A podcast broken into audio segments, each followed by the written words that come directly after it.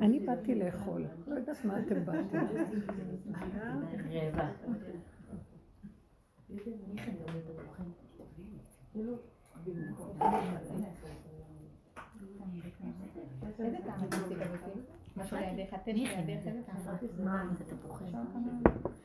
מה נשמע יקרות שלי? מה אני אדבר? מה אני אגיד? תגידו לי מה להגיד. אז תשאלו משהו, אני לא יודעת, תדליקו את הגולם. תלחצו על איזה כפתור.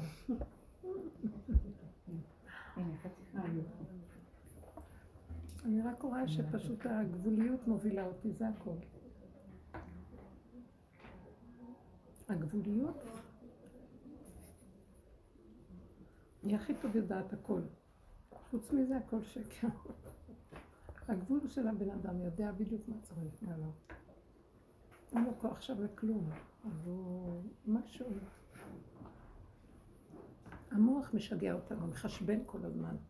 יש לו דעות, יש לו הבנות. נמאס כבר, כמה שלא עובדים עליו, הוא לא נופל. וכל מה שצריך הוא פשוט אה, להיאחז בגולם, בבשר, בפשטות הקיומית וזהו, אין משהו אחר. במקום הזה של הפשטות הקיומית, הגבול צועק, איפה שהוא צריך לצעוק, לא תמיד צועק. אבל אם משהו דוחק אותו, הוא לא יכול לסבול, הוא צועק, והצעקה שלו נשמעת. כי הוא אמיתי. כי ככה אנחנו חושבים שלא יכולים, אבל, אבל עוד יש לנו תחושה של יכול. הגבול הזה שלא יכול הוא... תשמע, כולם עוברים פה, רואים את זה, בפסח הרגשתי שעבר להם מכבש, תמותי.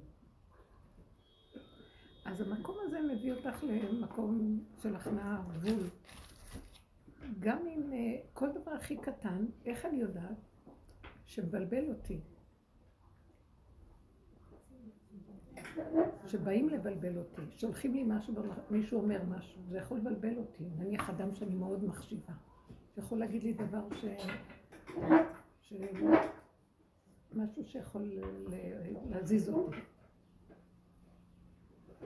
אז אה, בהתחלה אני נבהלת. כאילו, למשל מישהו מאוד מאוד חשוב יכול, מישהו שאני מחשיבה אותו, צדיק או משהו כזה, שאני לא מחשיבה כבר אף אחד. כלום, כבר לא, אין, אין חשיבות לכלום. אבל בוא נגיד שכבר נשאר איזה מישהו שאני יכולה להחשיב, ואני מבקשת ממנו משהו והוא דוחה אותי, ואומר לי, לא, לא, לא, כאילו, מי את בכלל, ואת לא באמת, כאילו, ככה. ואז זה הזיז אותי. הגבול שלי סידר לי את הכל, אמר, לך לעזאזל. ככה הוא אמר לו, הגבול שלי, מי אתה בכלל? מה שאתה רוצה, ממה שאתה חושב שאתה... אתה אומר את האמת, אין לי בעיה איתך, יש לי בעיה עם הפרשנות של המוח שלי, מה שאומרת לי. שמה, אני לא באמת אם אני אקשיב למה שהוא אומר לי. אז אני לא אהיה באמת. אם אני אקח אותו כמציאות ואני ארדוף אחריו, מה אתה מתכוון, מה אתה מתכוון, אז מה אני צריכה לעשות כדי... כי הגולם כבר אין לו אפשרות אחרת חוץ ממה שהוא איכשהו ככה. אז מה, מה עכשיו אני ארוץ אחרי? נגמר לרדוף במקום הזה. זה רגעים כאלה של גבול, אני מדברת עכשיו על הגבול, נגמר לרדוף אחרי זה או אחרי ההוא, או לבקש משהו, תיגעו בגבול, תחפשו את הגבול. כי הגבול הזה זה החירות של האדם. כי זה מה יש, כל אחד זה משהו אחר מהשני, אף אחד לא יהיה בדיוק במקום של השני. עד פה אנחנו מקבלים כלים איך לגוע בנקודות שלנו. כשנגענו בגבוליות, אין יותר מה לקבל כלום. שם השכינה של הבן אדם נמצאת, וכל אחד בשכינתו. אין אחד דומה לשני. כשם שפרצופיהם שונים, דעותיהם שונות, זה בסדר, לא צריכים להיות גם ככה. אבל יש כבוד למה שהגבול שלו, ויש כבוד לגבול שלי, זה, זה הרגשתי.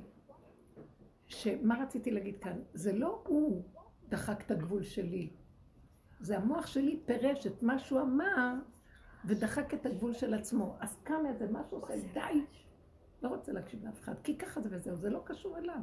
בגלל זה הוא אמר מה שאמר. לא באמת, מתי אני באמת שאני נוגעת בנקודה? אני, אני זורק את זה, נותן לך נקודת ניסיון. נוגעת בגבול שלך, זאת האמת. והגבול שלך ושלי שונים. אף פעם אל תרצי להיות כמו שום דבר, כי גם לא צריך. והשם רואה כל אחד איכשהו באשר וזהו, זה אין לו טענה עלינו. זה תודעת עץ הדת החקיינית, הטיפשה הזאת, של וייתם כאלוקים. כל אחד רוצה רק להראות, זה תודעת רשות הרבים. שכל אחד מחכה את השני וכל אחד מראה לשני חיצוני. נכון שאני בסדר, אני כבר בדרגה הזאת, ואני בזה והוא בזה, ואחד מתחרב לשני, זה כמו ילדים קטנים. שזה מה שנותן את החשק כאן בכלל, לעשות משהו. זה הקנאה תשמרהו. אז איזה חיים אלה? הגבול הזה לא יכול לסבול את זה. אין לו כבר כוח, הוא פשוט, לא שהוא לא יכול לסבול כי הוא דעתה, אין לו דעה. יש לו גבול של חוסר קיום. אז אה, איפה הטלפון שלי? פה. ואז איזה מישהו אמר לי, יש לי איזה מישהו ששלחו אותו אליי, ככה אני מדברת איתו, בחור ישיבה, ברמה טובה וזה, אבל קצת התבלבל ממשהו. אה, זה מקליט אותי? טוב, אז אני לא צריך, אני אגיד את זה בעל פה. אז הוא, אז אמרתי לו, אל תאמין לעצמך. חז"ל אמרו, אל תאמין לעצמך עד יום מותך. אז אחר כך הוא שולח לי, אה, שרבי צדוק מלובלין הכהן, צדוק הכהן מלובלין, אמר, כשם שהאדם צריך להאמין בהשם, כך הוא גם צריך להאמין בעצמו. את רואה? ואז אמרתי לו, כתבתי לו כמה מילים, אמרתי לו, אה, יכולה להגיד לך? והתפעלתי ממנו כי ראיתי שהוא צעיר, בחור ישיבה, שמחפש אמת. ויש לו צער ממה שקורה, אז זה הוא עושה להם את כל השטיקים ואז שלחו אותו, כאילו אליי. ואז מאוד הערכתי את הנקודה שלו, אבל הייתי צריכה לגוע בו בכמה נקודות ולטלטל אותו, כאילו לדייק אותו. למה אני אומרת את זה? כי הוא מצא חן בעיניו להמשיך לדבר איתי, כאילו הוא מחפש משהו. אני, לא, אני חושבת שבעולם החרדי מתעוררים לחפש. באמת, גם בעולם התורה, שזה עולם עם שכל וישרות, אבל תקועים במקסימום של נפש בעולם המוסר. עולם המוסר של גדולי המוסר, שהוא גם כן הבין שצריך לשים לב למידות, ולא רק הגדלות של התורה והשכל. אה, אז הוא תפס את זה ברמה של הבנה. זה עולם המידות של ההבנה, כל גדולי התורה. הם לא יכולים לרדת מעולם התורה, זה עולם ההבנה. כאילו, אנחנו מדברים על האמת, לא על ההבנה של הדבר. אז כתבתי לו, שאתה קורא, חבל, אני אקריא את מה שכתבתי להם. אה? אני אגיד. לא, אני לא תגידי לי מה. לא חשוב. אז למה אומרים יאמינו בהשם ובמשה עבדו הרבנית? אז למה השם ובמשה עבדו? כן, תקשיבי, אני רוצה להגיד לך משהו. מה שאני אמרתי לו, אז אני אמצא את זה. תקשיבי מה שאני... אז זה ייתן לך תשובה. והשם יעזור כאן, אמן, כן יהיה רצון, חכי שנייה, או ככה. אמרתי לו ככה, אין ויכוח לגבי אמיתת דבריו של רבי צדוק הכהן מלובלין, שצריך האדם להאמין בהשם יתברך, כך צריך להאמין בעצמו.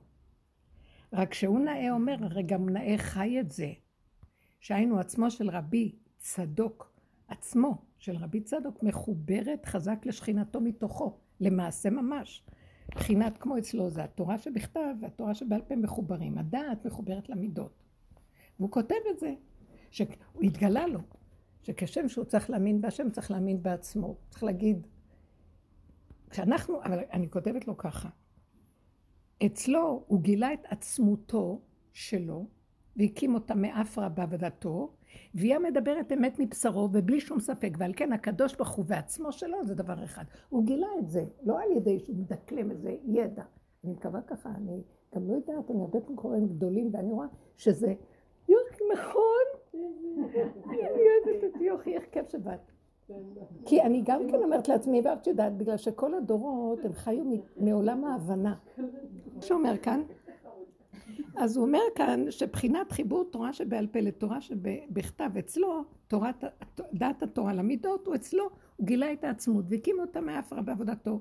והיא מדברת אמת מבשרו בלי שום ספק. ועל כן הקדוש ברוך הוא ועצמיותו שלו, זה אצלו דבר אחד. אולם לא כן כמובן מאליו אצל כל אחד שקורא את הדברים האלה. הקורא בדרך כלל יקרא ויבין וישמח בהבנתו, ויראה לו שהוא כבר מונח שם, הנה אני מבין מה הוא אומר, מה, מה הבעיה?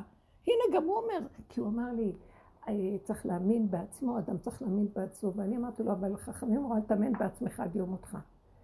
אז הוא לא, הוא לא מזהה שעצמו, מה שהוא מאמין בעצמו, זה עצמו דמיוני של תודעת עץ הדת, ואנחנו כמו מלבישים על הבגדים העצומים שלנו נזם של זהב ואיזה, לא יודעת מה, כתר ומה לא, כשהכול מטונף. אז מה שאנחנו עושים בעבודה הזאת, מפרקים את כל הטינוף, והם הולכים אחורה.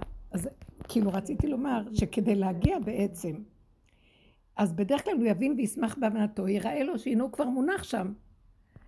ולא יבחין כלל שבינו לבין רבי צדוק יש חמש מאות שנה הבדל. ואם יחפש אמת כמטמונים, יכיר שכאשר בא לידו הניסיון, נעלמת לו העצמיות האלוקית במרכאות שהיה בטוח בה אתמול, איפה היא הלכה? איפה היא? אז איפה היא? למה היא נעלמה פתאום ברגע של ניסיון? אם יש לו את האלוקות, יש לו, יש לו אחדות בתוך עצמו. פתאום הוא מתערער, הוא מתבלבל והוא מתרגש. והוא מדמיין, וגם אחר כך או שהוא מאמין בעצמו ומרים ראש על זולתו ויושב לו במזרח עם הרגשה הכי טובה בעולם, או שהוא בייאוש ודיכאון וחרדה. אז באמת רחיק הוא מן האמת, הוא רחוק מן האמת. אז כדי, זה מה שאני רציתי להגיד. כדי להגיע לאמת, צריך להיות מחוסן במצבים השליליים שעוברים עלינו, ועל זה כל הדרך הזאת מתאמנת. יש פער גדול בין ההבנה לאמת, כמו בין שמיים וארץ, וכדי להגיע לחיבור אמיתי לאמונה, קודם כל על האדם להכיר את כוח המנגד את האמונה, שבו אין לנו שום אמונה, הכל רק דמיונות, הכל חרטות, כל המוח, אנחנו מדקלמים, ספרים, הכל, ונדמה לנו שאנחנו שם. ברגע של ניסיון, איך אנחנו נראים? הקורונה הגיעה לכאן, ראינו איך אנחנו כולם נראים, כולם מבוהלים, כולם זה... כי אדם שמה... אז תכף אני אגיד. אנחנו נוטים לחיוביות ומדלגים מהשלילה, שזה חטא עץ הדת היהודי, שהבריחה מהשלילה ורודפת אחרי החיובי שאינו נקי מנגיעה. וזה חטא הריחוף. גלינו מארצנו, עלינו להבנות, השגות, דעות, ידענות, קובעים ספרים, רוחניות, והתרחקנו מעל אדמתנו, המידות, המעשיות, בגבול הפשוט של האדם הגולמי והתמים, איכשהו ככה. שם נמצאת האמונה. אז בהיותו מלא נגיעות ודמיונות, ומידותיו לא מאוזנות, בשעת ההתנסות לא תעמוד להבנתו, היא פשוט נעלמת לו. ומה שאני רוצה לומר כאן, שכל הדרך שעשינו, זה להתחיל להבדיל בכלל. מה, מה שאנחנו מבינים, יודעים, ויושבים טוב טוב, ברגע אחד קטן עושה לנו, אנחנו רואים מי אנחנו. על כן בכלל אנחנו צריכים לרדת מהקומה הזאת.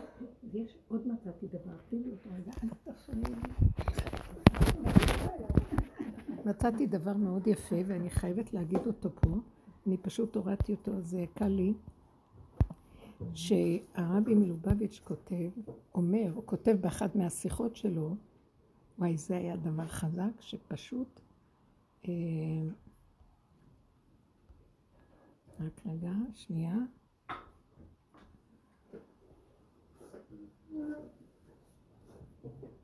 אני רוצה להקריא את המקור, לכן אני...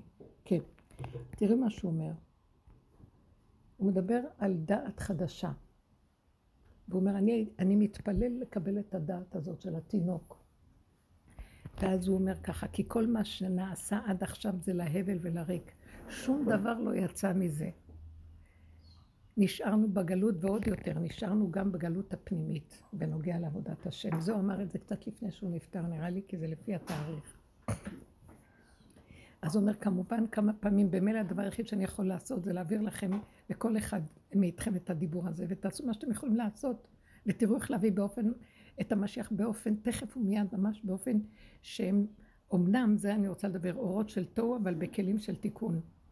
ויהי רצון שסוף סוף ימצאו עשרה יהודים שיתעקשו ושיפעלו ככה אצל הקדוש ברוך הוא. זה מה שרב אושר היה אומר גם כן. עשרה? מה, ואין עשרה? אה?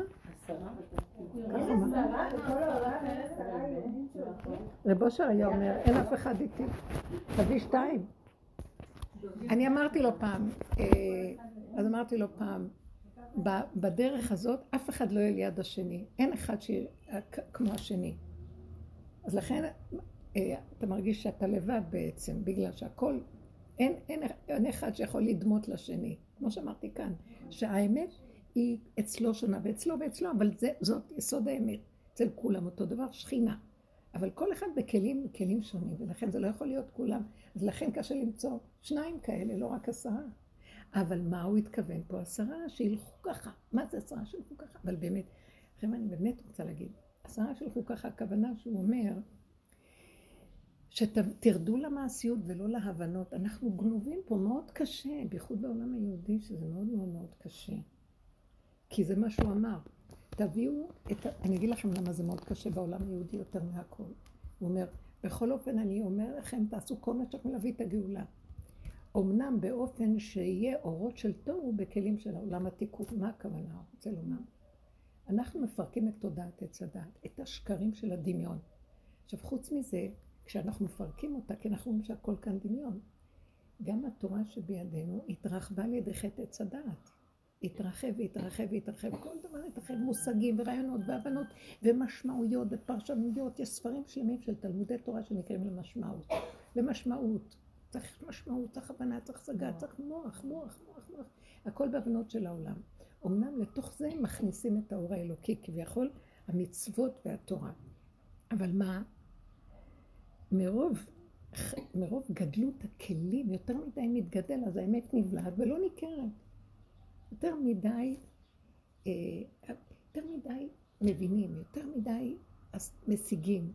אין חוויה עם הבשר ודם, זה גלינו מה, מהארציות הפשוטה. אין רשות אפילו לרדת לנקודה הזאת. אז הכלים של התיקון, שזה נקרא עולם של עץ הדת, שזה נקרא בעצם איפה שאנחנו יושבים, שיש בה את התורה, בולעים את האמת שבתורה ולא ניכרת האמת. האור של משיח לא ניכר בתורה. כותב שם ב... במדרש קהלת, מדרש רבה קהלת, שתורת העולם הזה, שזה התורה שבידינו, היא כהבל בפני תורתו של משיח.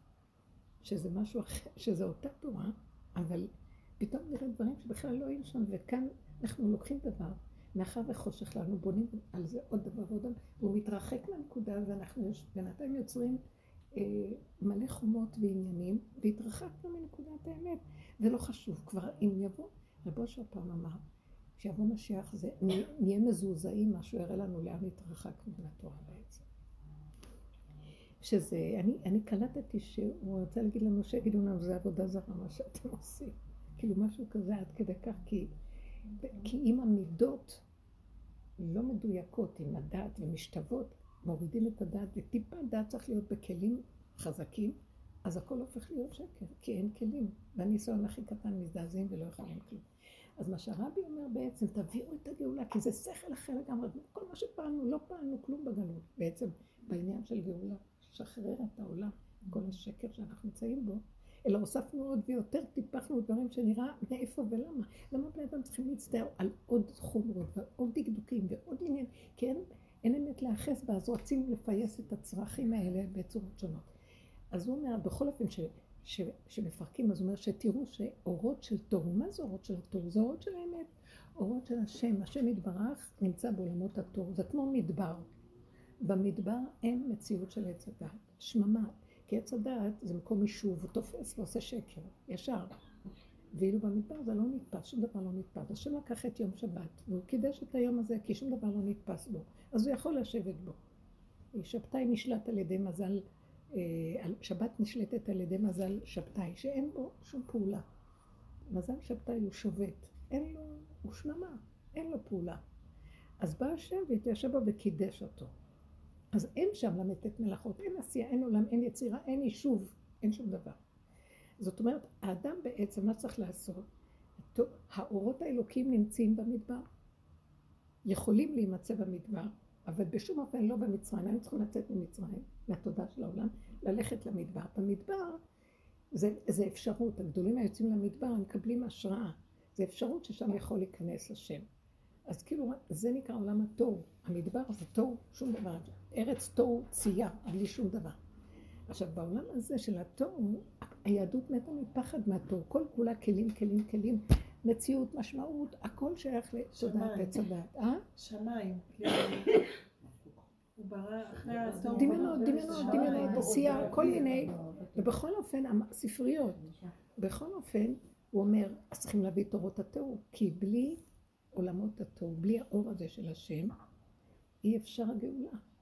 לא נמצאת פה הגאולה, לא נמצא, השם לא נמצא בתוך זה, זה רק השכל של השם, דעת של התורה. אבל מי, אז כאילו רוצה להגיד לנו, לכו למדבר, תהיו בגדר של מדבר בלי לפרק את התורה. כי הדרך הזאת שעבדנו עליה, היא באופן טבעי פרקה לנו. עכשיו, היא לא פרקה את העיקר, אם שמתם לב, וזו מלחמה גדולה, כי את כבר רוצה לעשות ככה ולפרק הכל, ולכפור.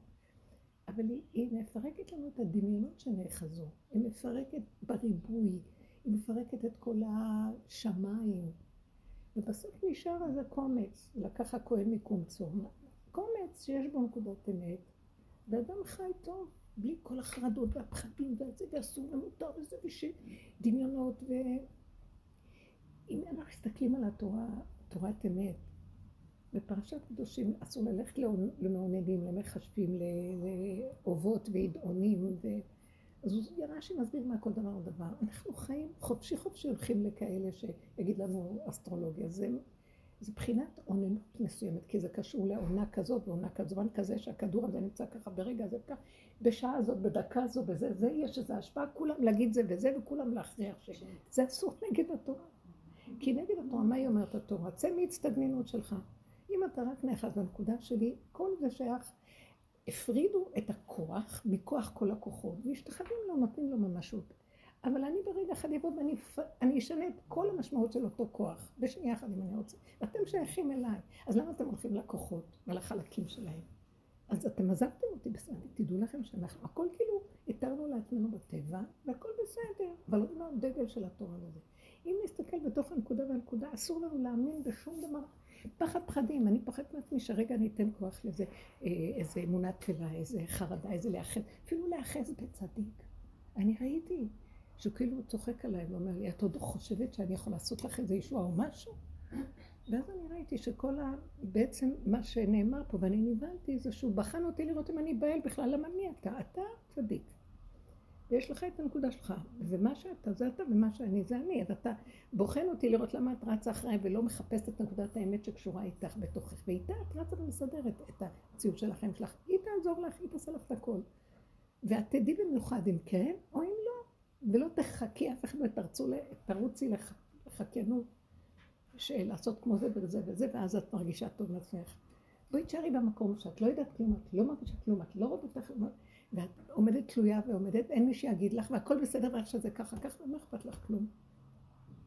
זאת אומרת שאנחנו צריכים לפרק בתודעה הזאת, שמפרקים תודעת עץ הדת, מגיעים למקום שאנחנו מגיעים, לא אכפת כלום. לא אכפת. הרגשים נופלים, הדעות נופלות, הכל, כאילו, לא אכפת. מה אכפת לי? מה אכפת לי? ושם, במה אכפת הזה, זה בדיוק היה מתאים לפרשת אמור, כאילו הכוהנים אסור להם להיטמא, אלה שמשרתים בקודש להיטמא למתים. רק אה, מת מצווה, מה שנקרא, שהתורה אומרת לו, שבע הקרובים אליו. ואז אני מצאתי נכון להגיד, הגענו למין מקום כזה שאין לי, אין, לה, אין להם רשות לאבלות של העולם. אין להם לכהנים רשות. כי אבלות העולם של עץ הדת, אנחנו חיים בתודעת אבלות, כל דבר חבל, ואבל, ואולי, ואם רק הייתי עושה את זה ככה, כל אנחנו מייללים ונרגנים ומתאבלים על מה שהיה צריך להיות שלא היה, ואם היינו עושים ככה זה יהיה ככה, לא ככה, הם אסורים על הדבר הזה, ואני פתאום הרגשתי את השייכות, אנחנו מגיעים למקום שלא אכפת לי כלום, לא אכפת לי. זה היה משהו מאוד מאוד דק, שבאמת הלא אכפת הזה הוא מרגיע את הבן אדם, ולא רק שלא אכפת לי, אני עוד במקום שאם יהיה לי איזה משהו אכפת, אני, אני רוצה להרוג. לא יכולה לסבול שאכפת לי עוד, שעוד עץ הדעת נותן לי איזה נקודה של אכפתיות ונבהל. אז אני רוצה להרוג לא את הבן אדם, את, כן, התחושה הזאת מתוכי. לא רוצה שום דבר, לא רוצה. שיהיה לי נעים, טעים, מתאים, כאן ועכשיו, וזה עובר ריק וריק וריק. ואם יקפוץ לי הטייפים האלה, מה החיים שלך, מה את כבר עושה, לאן הגעת, לאן הדרך הביאה אותך, מה את בכלל? אה, כאילו בא לי רציחה, שאני לא מסוגלת לסבול טיפה של שיפוטיות, ביקורת, שיפוטיות עצמית, ביקורת, אה, משהו שיזעזע לי את השלווה של איך שזה ככה בגבוליות. מצוין. פתאום אני רואה את שערי שם, ורק שם, ושום דבר לא לתת, המוח יבוא, פח, כאילו איזה מין, אם יש לי איזה אש, זה רק לדבר הזה. לא רוצה דעות על בני אדם, לא רוצה דעות על מציאות, על פוליטיקות, עניינים, עולם, לא עולם. למה השם ככה, לא השם ככה.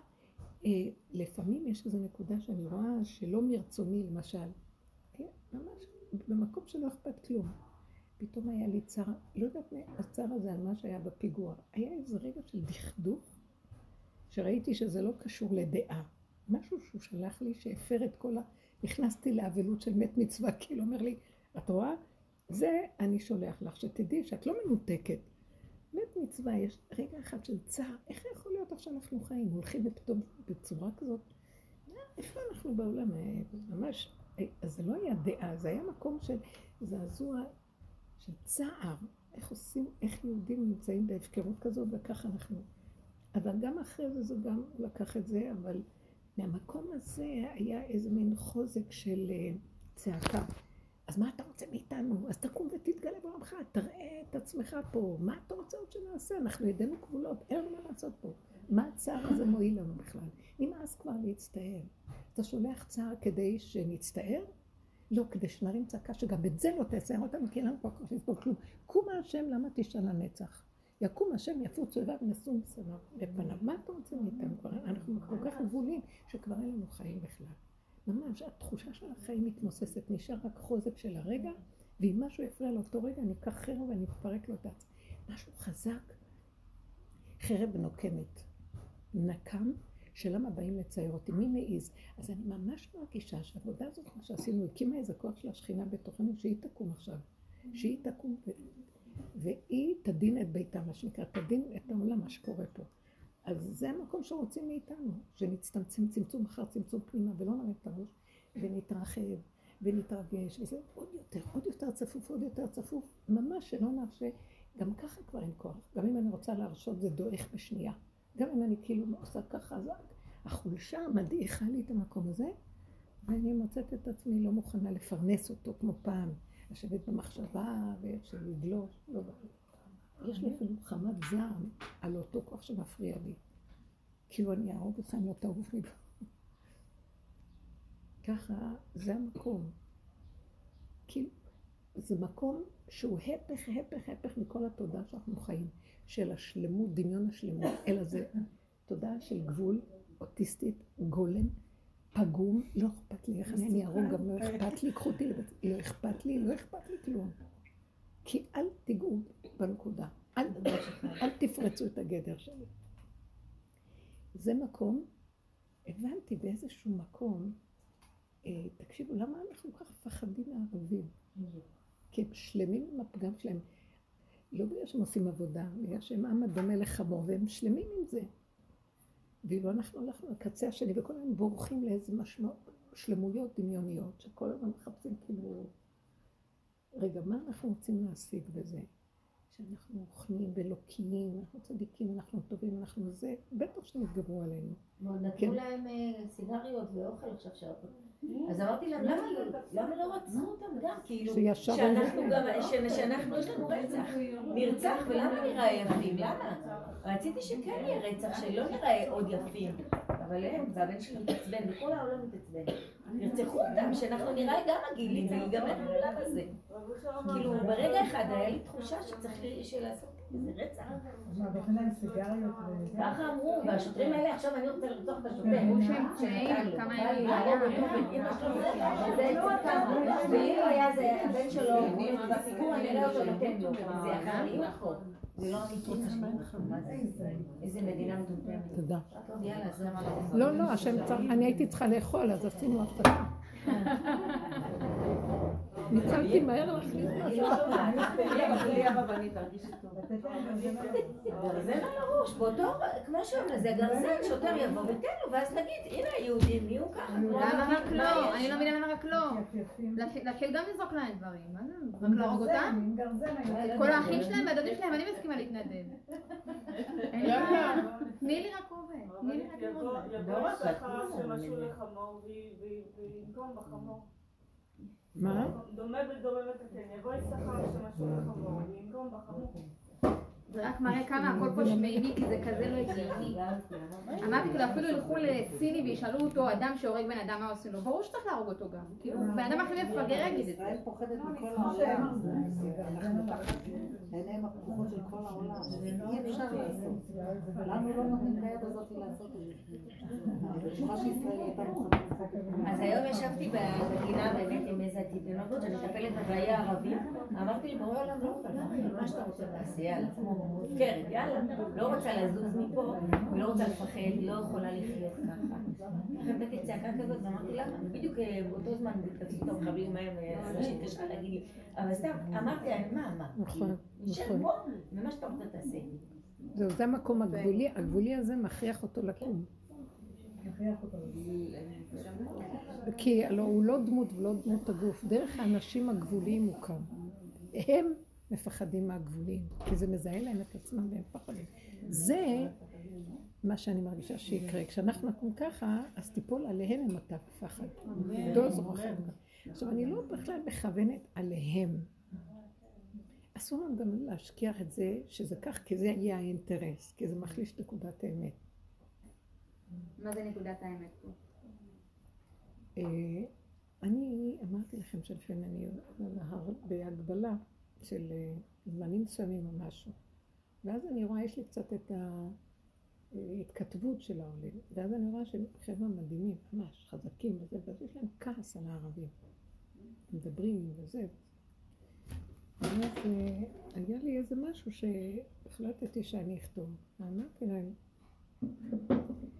שכתבתי ואמרתי, מי יעלה בהר השם ומי יקום קום קודשו. נקי כפיים ודבר לבב אשר לא נשא לשד נפשי. זאת אומרת, שאנחנו צריכים להבין שהעלייה, אלה שעולים להר מבחינת בני עלייה, אם הם אה, הולכים עם הכללים, מורה מקדש, כל מה שצריך, הטבילות, כל מה שצריך, ואיפה שמותר, והכל היום חוקרים ויודעים זה על פי דין, ורוב הרבנים כן בפועל יכולים, מודים שזה בסדר.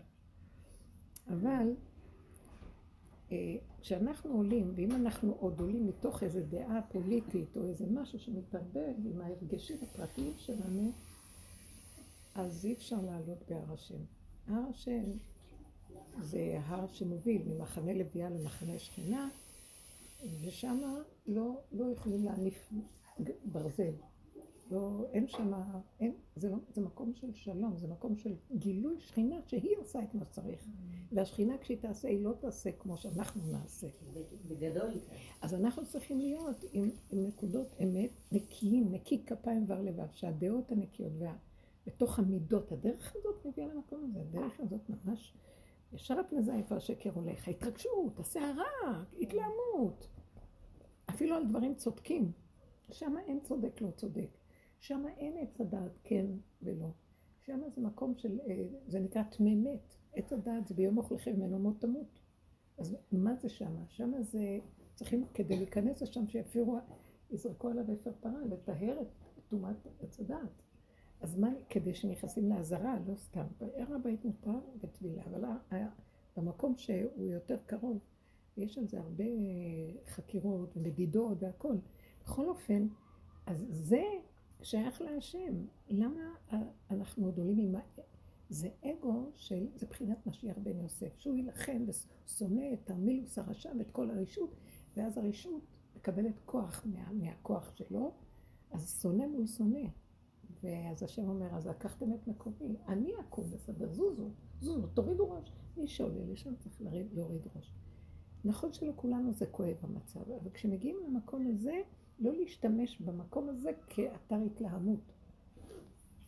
כי זה מחייב שאנחנו נהיה במש... במצב של משולל מציאות עצמית, וכל כולו לכללים ולחוקים ולנקודה של הרצון להתקלל בקדושה, להתפלל על שתקום הקדושה, תקום השכינה.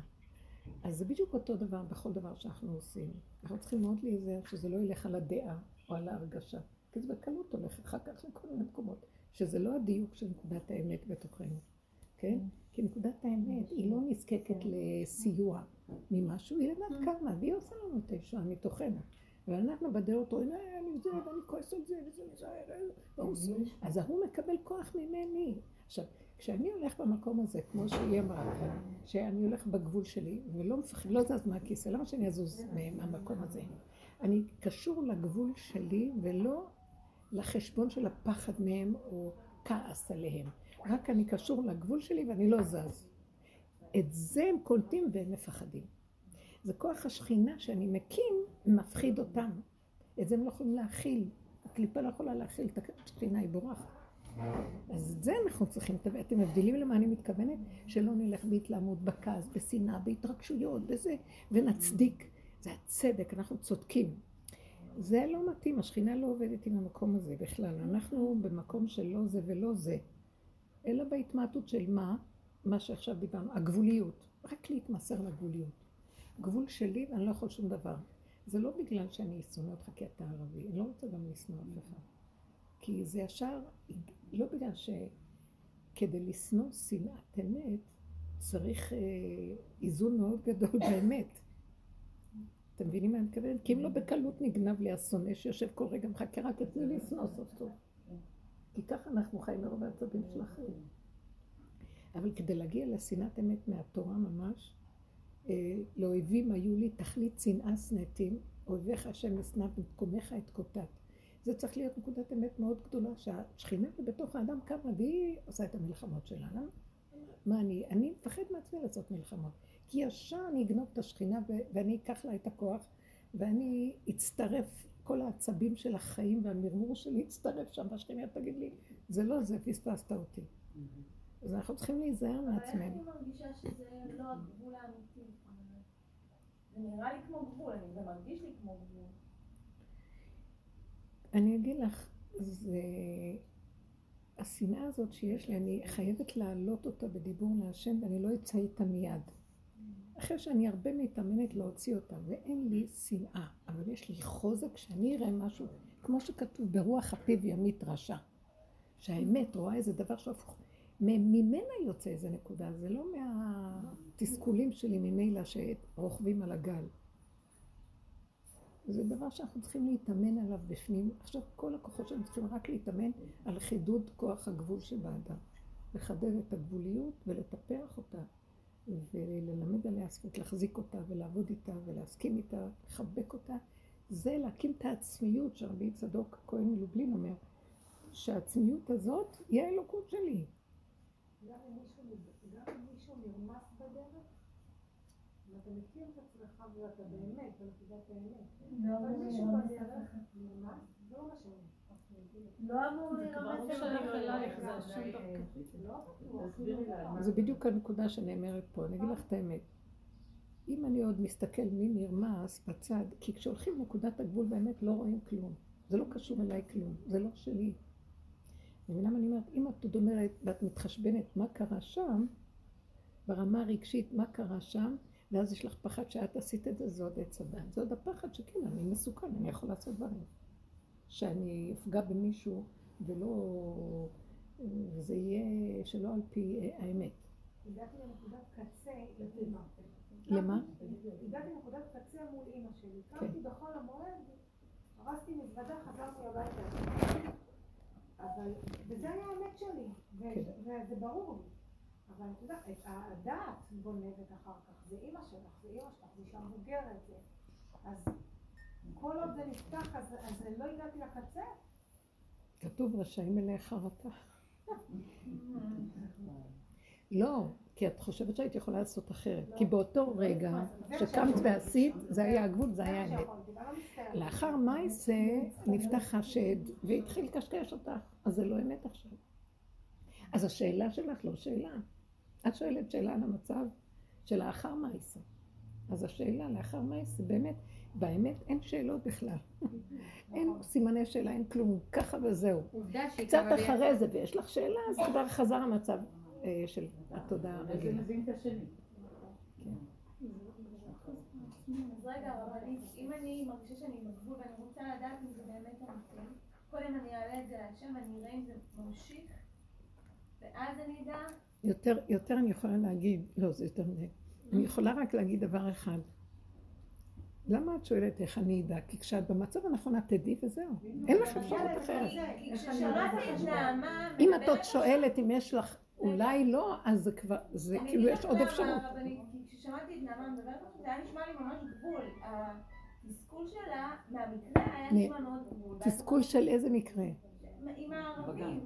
מאה אחוז, אני גם שמעתי שזה הגבול, ולכן אמרה, כאשר עבדתי עבדתי, זה הגבול, אין לו עוד אפשרות, יאללה, מה שיהיה יהיה, אני יושבת פה ונגמר. אבל עכשיו אמרת שזה מצטרף לעוד דברים. לא, בגלל השאלה שלך. כי את שואלת איך אני אדע, אז אני עכשיו רואה שאני צריכה לתת לך את, מהתשובה מהמקום השני. כי את שואלת איך אני אדע, כמו שאת שואלת עכשיו. אז את כבר, אני לוקחת את השאלה הראשונה, אין לי שאלה. לא את השאלה השנייה, אני אתן לך תשובות. יש שאלה, תקבלי תשובה. הלכתי, לא היה לי ספק. לא שואלים. מה זה לא שואלים? אז הניסיונות שקיימים, שהשם שולח אותם וקורא סיטואציות, להסכים איתם, לא לשאול שאלות. לא רק להסכים, איך שזה ככה, היא שואלת שאלה. עוד פעם. איך שזה ככה? כל מה שקורה, אם אנחנו בגבול, זה רק רגע אחד.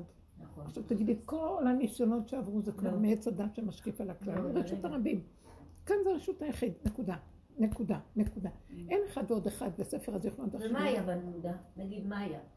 נגיד, אני אתן לך דוגמה. ערב שבת הבת אמורה לעשות, לאכול אצלי בערב שבת, היא באה בשש וחצי, רוצה לאכול ולקחת אוכל לבעלה, ואני שש וחצי, זה כבר הכל מסודר והכל תכף שבת. אז אמרתי לה, למה? עוד מעט אה, שבת אוכלים. מה את עם הכללים שלך? אה, אה, מה? רעבים, בן אדם רעב. יש לך תוכניות של המרוקאים, של הקדוש ברוך הוא, הדת של מי, רעבה, ואז היא יצאה וכאילו כאב לה, אז אמרתי לה, לא, סליחה, בואי תקחי. את יודעת, בשעת הניסיון אתה לא יודע מה זה, יש לי כאילו, אני חושבת שעכשיו לא אוכלים, והיא רעבה, אבל אני עשיתי את זה. אני הייתי במקומה, אוכלת אותה. כן. עכשיו אני בשלב הזה. סליחה, מה את מופיעה לי עכשיו? אוכל לא עשית, לא באת לעזור, לא עשית כלום. פתאום בא לך בשקט עכשיו. אתם זוכרות מה עשית? זה הבית שלי. לא רוצה לעשות את זה. אבל זה נכון, יש לך סיטואציה, נו מה. אז אני... זה תראי, למה את הגבת ככה? אני לא יכולה להגיד לך איך להגיד, כי את צודקת. לך היה עוד אה, טוב, טוב, טוב. כי למה? אני אגיד לך למה? כי באמת התנהגת איתה כנראה הרבה מידת הדין, אז עכשיו את צריכה לראות. אה, אוקיי. ככה נראה לי. כן, ככה היא אומרת גם הילדה. כן, ככל להיות שאת לא שמת לב, הלכת ככה, ככה, ככה, עד שהשם אמר לך, עכשיו תראה, אני לאזן את זה, תלכי ככה, ככה, ככה. אז אין ברירה, זה קשה נורא. עד שתגיעי למקום שאיך תדעי שכבר שילמת את המס וזהו. יבוקש עוון ישראל בעינינו רחתות יהודה ולא תימצאנה. איך? שתעמדי שם ותרצי להרוג אותה ותגיד לה, תצאי עכשיו מהבית. בשבע, הסעודה בשבע או שמונה, ואז תבואו. זה לא הפקרות. כמו שתהיי במצב של אני לא יכולה לעשות את זה איתה, אני מפחדת. לא, לא יכולה לעשות איתה? לא. אוקיי. גם באותו רגע. מפחדת ממנה. אמרתי, ואחר כך, אחר כך... את מפחדת ממנה או עליה? ממנה. בסדר, זה עוד יכולה. זה עוד יכולה. היא לא תעשה. עזבי. יש לה גם חוזק. טוב, לא משנה. איזה תיקונים אני לא מבינה. יואו, הכנעה כזו.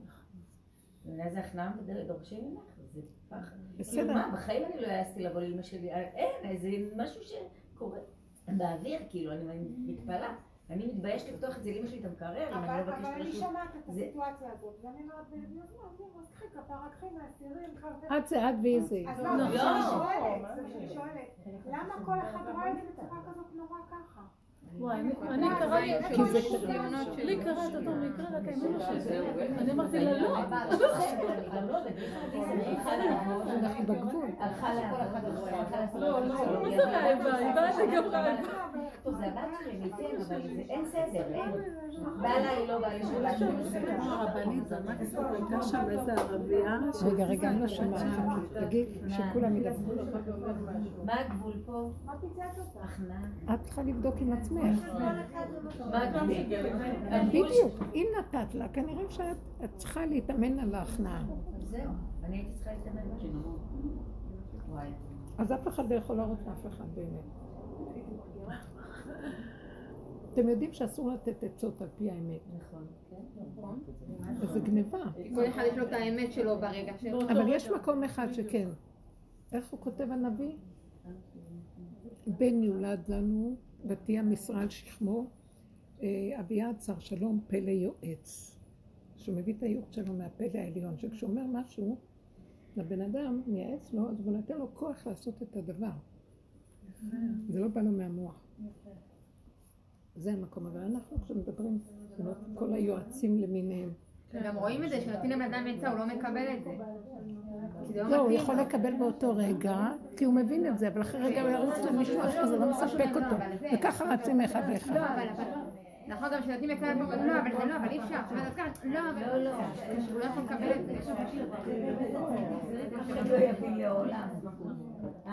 לא יביא לעולם. אה?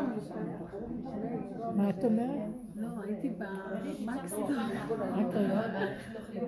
לא, עשיתי לה ככה.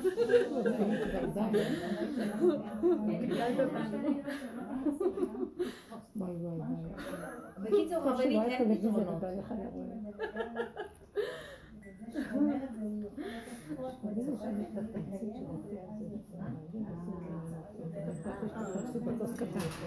אז כל החיים זה אין פתרונות. אנחנו מגיעים, תראו, יש עולם של פתרונות ויש תודעה כזאת. אנחנו מגיעים למקום איך לפרק את כל המקום הזה ולהתחיל לשים לב לגבול העצמי. זה מה שדיברנו קודם, זה דוגמאות. הגבול העצמי, הגבול העצמי הוא הכי אמיתי לאדם. והוא יודע שם שזה המקום, כי אין לו, זה הכלל, אין לו אפשרות אחרת. אה, ואם הוא חושב שיש לו אפשרות, זה כי המוח שלו השתלט עליו והעלה לו את כל המציאות למקום פה, במקום להיות פה. כי בגבול, באותו רגע, באותו מעמד, באותו מקום, זה נכון, הרגשתי שלא יכול להיות. הבן שלי בחג אמר לי, הוא אמר לי, אה, שרבי, אחד מהצדיקים, אני לא רוצה להגיד את השם, אמר, אחד מגדולי הדור, הליטאים הגדולים, שהוא אמר, אה, לאחר מייסה אני הצטערתי שהתנהגתי ככה לילדים שלי ולא הייתי צריך לעשות מה שעשיתי, כאילו, לא יודעת מה הוא עושה, החליף להם משהו. אז אה, אני אמרתי בשקט, כזה יצא לי, וואי, רשעים, על זה אמרו רשעים מלאי חרטה. הוא נבהל מהדיבור שלי, הוא אומר, אמא, איך את מעיזה להגיד ככה לגדולי ישראל? אמרתי לו, אני לא אמרתי עליו, אמרתי, על זה אמרו. יצאתי בכבוד. זה לא את אמרת, זה חכמים אמרו. על ההנהגה הזאת אמרו, אה, כן, החכמים אמרו, ואני תקעתי את זה פה.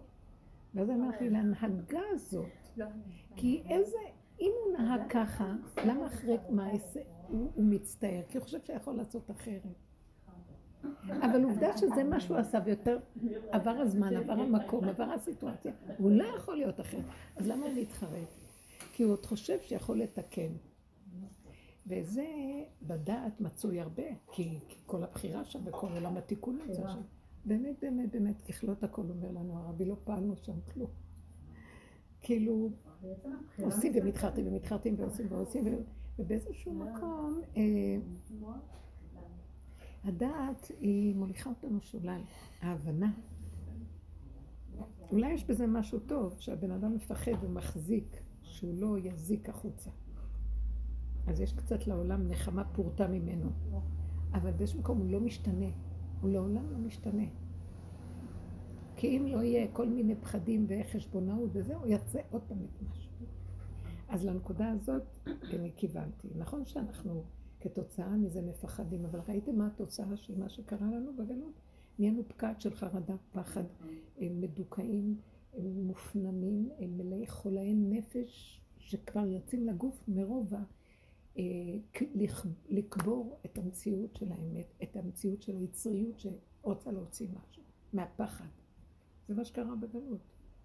אז לא רק שלא פעלנו לגאולה של העולם, נכון שהעולם קצת באיזשהו מקום קיבל שאפשר יהיה לחיות פה, אבל תקשיבו לי, איך אפשר? שמתם לב מה קורה? אחרי כל הדורות היפים שהעולם נראה כאילו במיטבו ויש חוקה במדינות ויש משפט וזה לא סתם מה שלא יכולים לעשות רק מה שרוצים כמו פעם שהמלכים הדיקטטורים היו עושים מה שרוצים לזה. שמתם לב מה קורה לאחרונה בעולם? זה רק כאילו, הכל רוכש, וחזרה הריגה לעולם. יש מלחמה שלמה באוקראינה ורוסיה, שזה מזעזע מה שקורה. אה, הערבים קמו עם כל הרשעות שלהם, ויכולים מדי פעם להוציא עלינו את כל העולם. אז איפה, בלי חשבון כזה רצח אכזרי? בלי חשבון, בלי כלום? זה ממש כמו ימות ה... כמו שהיה פעם בכלל. והמקום הזה שאת מסתכלת ואומרת, אה, זה רק היה כאילו, ואדם קבר את עצמו, קברנו, היהודים קברו את עצמם כדי שהעולם כביכול ישתפר, ואיזה שיפור. ברגע אחד היטלר יוצא, ברגע אחד כל הדיקטטורה יוצאת, והרשעות והרציחה והכל יוצא. ואז אז לא היה תיקון אמיתי באמת. זה לא היה תיקון בשורש של הדברים, שהתהפך כמו שכתוב, יבוקש עוון ישראל ואיננו וחטאת יהודה ולא תימצאנה אין. זה, זה מסתתר שם, זה כבול שם, וזה מרוב שזה כבול, קיבל איזה צורה, יצא לו בלוטה מפה, ואיזה ציסטה מפה, ואיזה מחלה משם, אבל הוא לא התמתק בשורשו, והוא לא שינה את מציאותו, ונהיה משהו אחר. כי זה סימן שיש גילוי אלוקות, כשיש עוד עבודה נכונה. והאלוקות היא מהפכת, היא עושה התמרת אנרגיה. שהחומץ יהיה, יכול לדלוק כמו שמן. אז זה לא קורה. אבל מה שכן, יש דחוק, דחוק, דחוק, והכל פתאום יכול לצאת.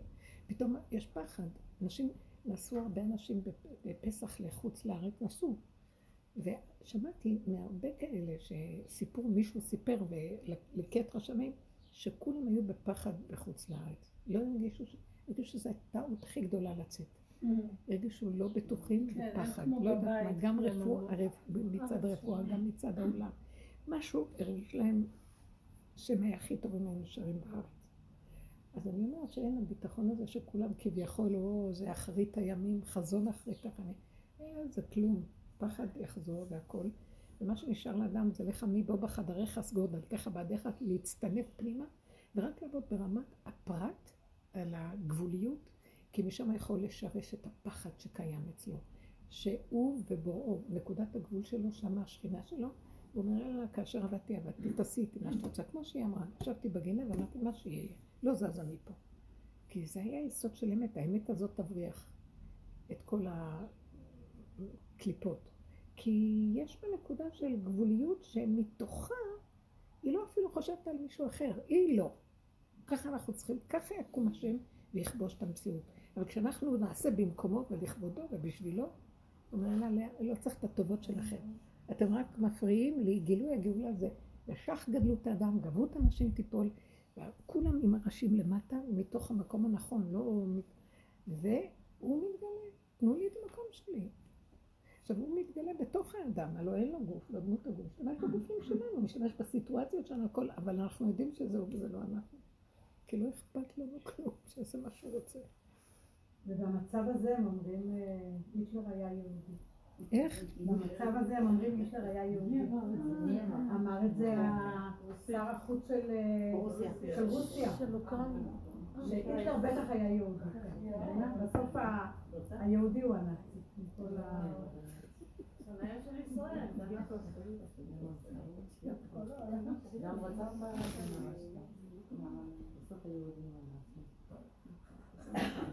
יותר טוב לנו לזכור שמתרח באו אבותינו.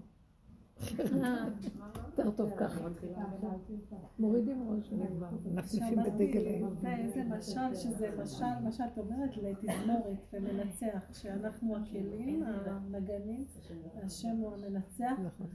ואז אה, אז מישהי שאלה, אבל אם, אם אה, לא יהיה תזמורת, אז מה, אז המנצח לא יפעל? אם הם לא, אם הם לא יעשו משהו.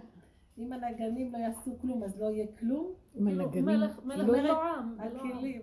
אם לא יהיו נגנים, אם לא יהיו כלים. היא אומרת, לא יהיה כלום?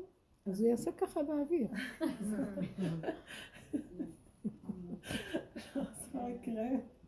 אי אפשר. אה, אם לא יהיו כלים איפה לשרות?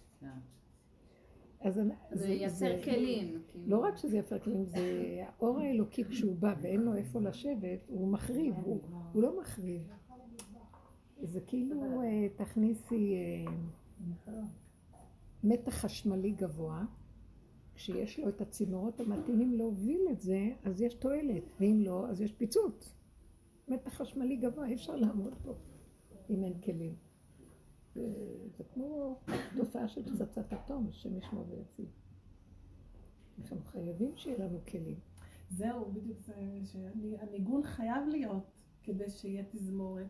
זה המשל היה. זאת אומרת, אנחנו חייבים לעשות תפילה, אני לקחתי את זה למקום של תפילה, של צעקה, בשביל שיקרה משהו. תפילה וצעקה של מה?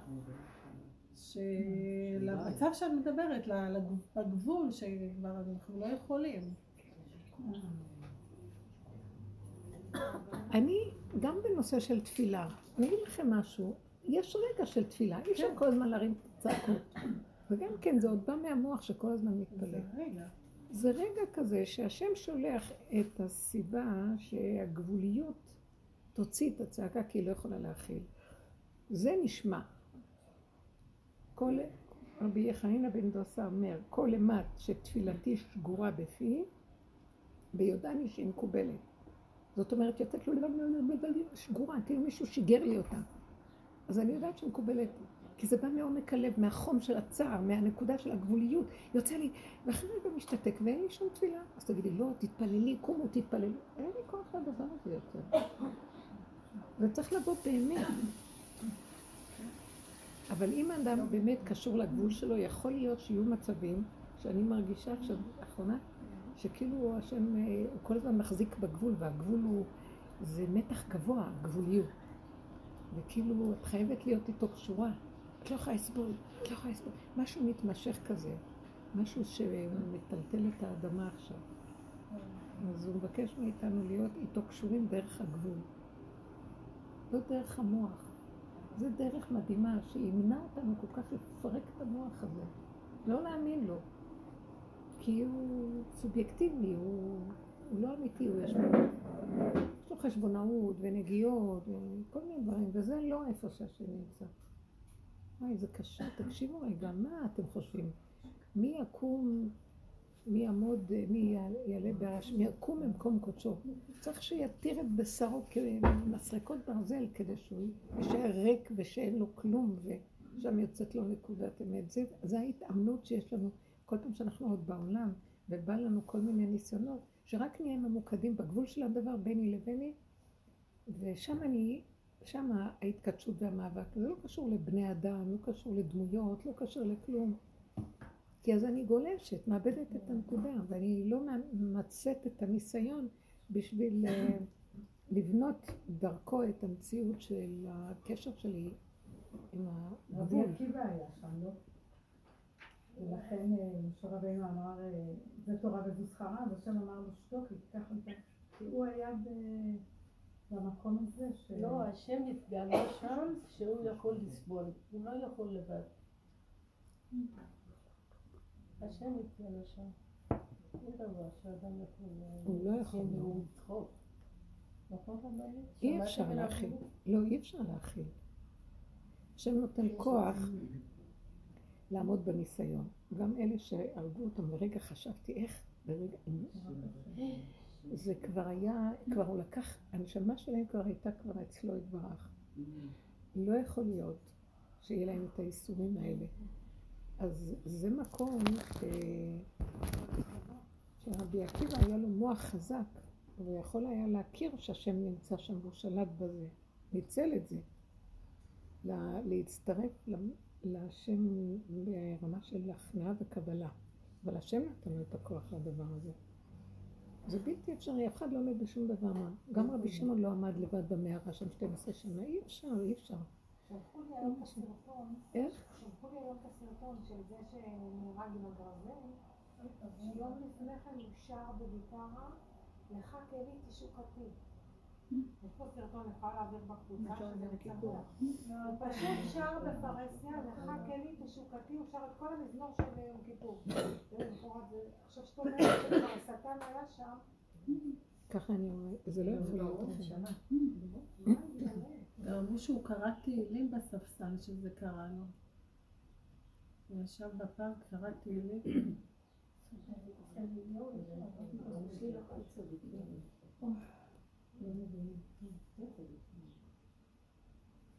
הייתי היום בסיטואציה שמישהו אמר לשני ערבים, כאילו פקחים או משהו, את יודעת, עם כל הסתובבים כמו טווסים, הגיבושות שלהם, הכל. מישהו אמר להם, הקדוש ברוך הוא שלכם, הוא יטפל בכם. ונהיה להם אימה בעיניים, כי זה הדבר היחידי שפותר, כאילו, הקדוש ברוך הוא שהם מדברים עליו כל הזמן, שהוא ינקום בהם. הוא ינקום בהם. לא, ראית איך, כאילו, זה ידבר אליהם, זה כבר מומחים. זה גם אפילו לא חשוב לחשוב עליהם ולתת להם את הכוח הזה. נכון, נכון. זה רק זה השם.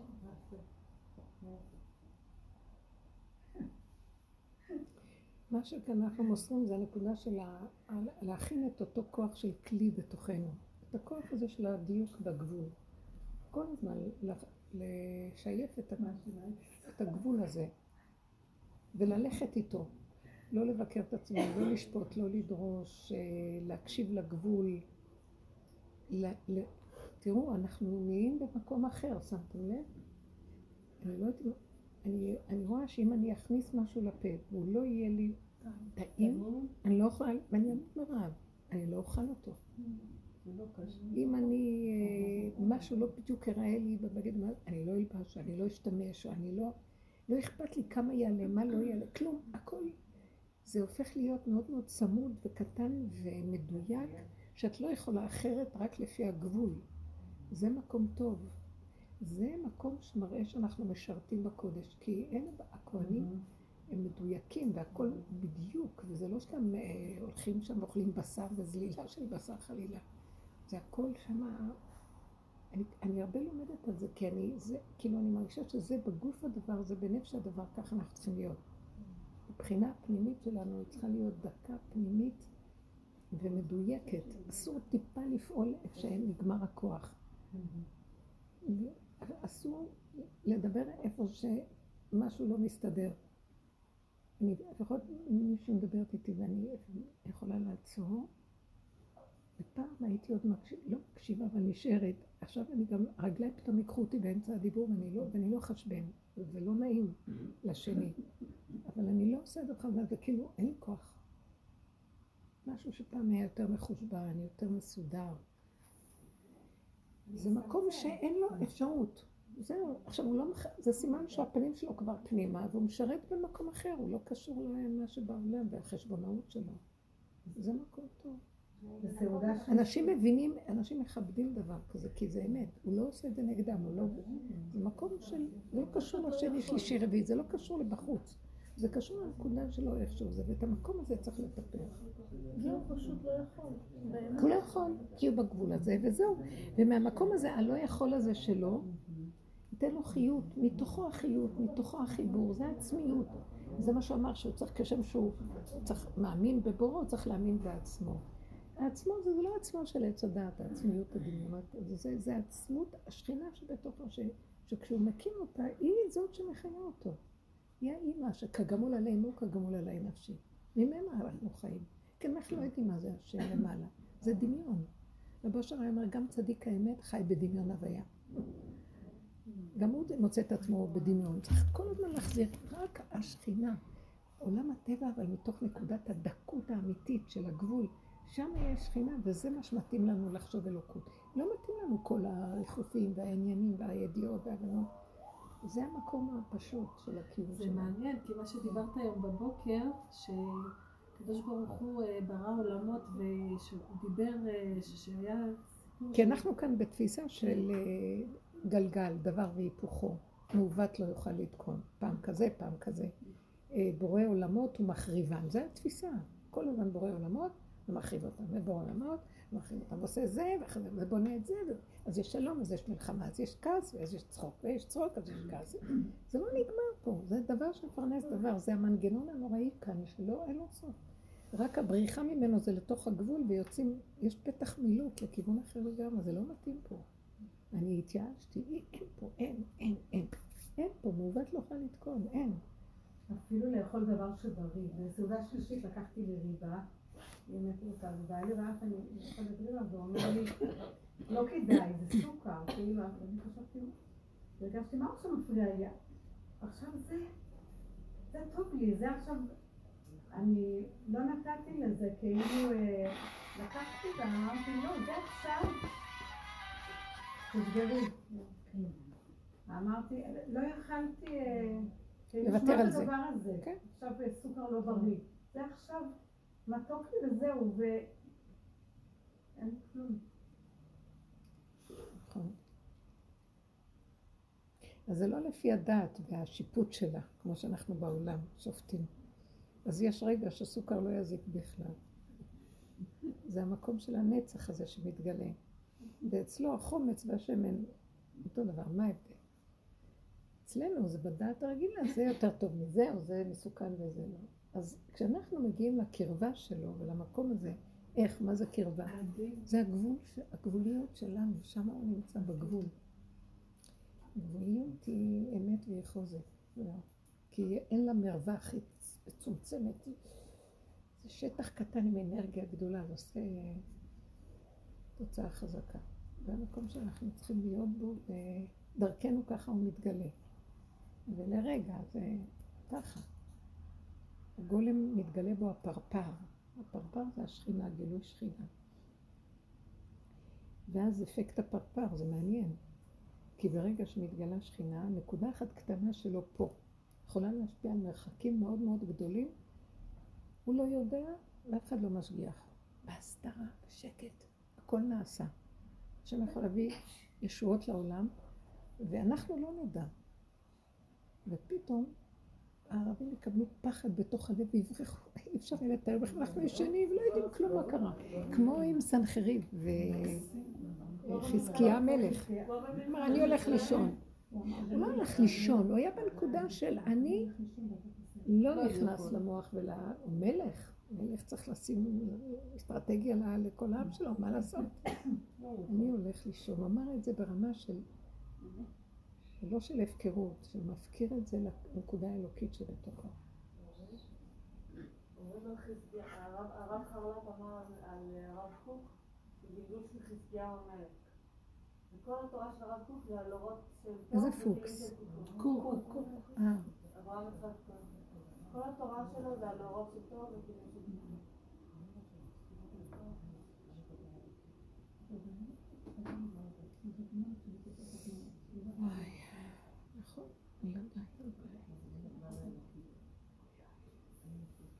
מה יש לכם להגיד עוד?